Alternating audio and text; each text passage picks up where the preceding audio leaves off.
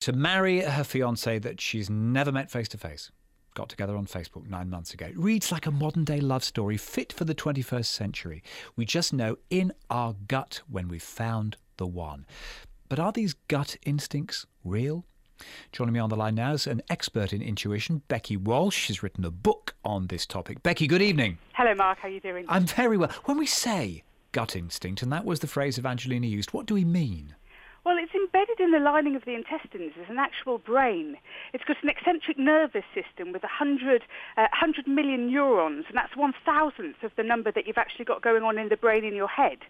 So the gut instinct is actually uh, it's, a, it's a proper brain. It's a proper instinct. It's something that actually has a form of intelligence behind it.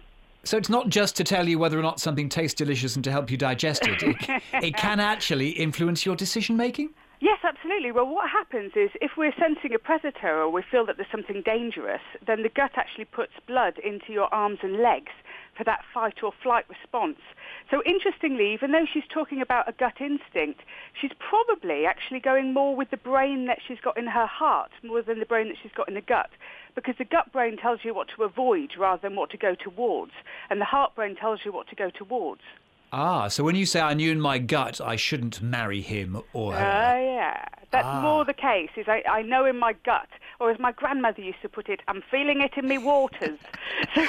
So I'm fascinated by this idea that we have three brains the one in your head, the one in your heart, the one in your gut. I mean, if all three say different things, what on earth do you, do, you do? yeah, it's really hard to get to get the three actually to be congruent, really, which is why sometimes when people say, oh, you know, I was following my heart, and then it doesn't kind of like work on a logic, sensible way, because your heart doesn't know that you've got to pay your rent. Your heart doesn't know how expensive tickets are to go to, you know, and, and visas to live in America. It doesn't know any of that stuff. It just knows a, a really romantic impulse.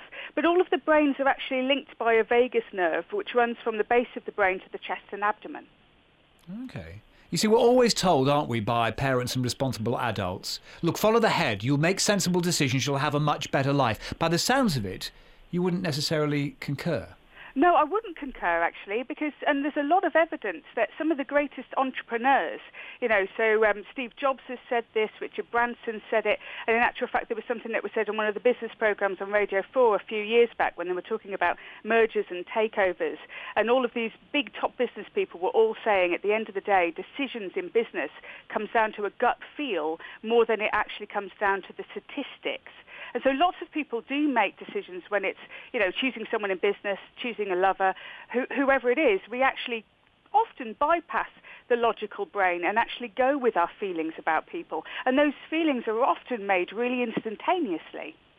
Such good advice. I think if Evangeline, if she's still listening, will be delighted to have heard from you. Thank you so much, Becky. Becky Walsh, who's an author and instinct expert.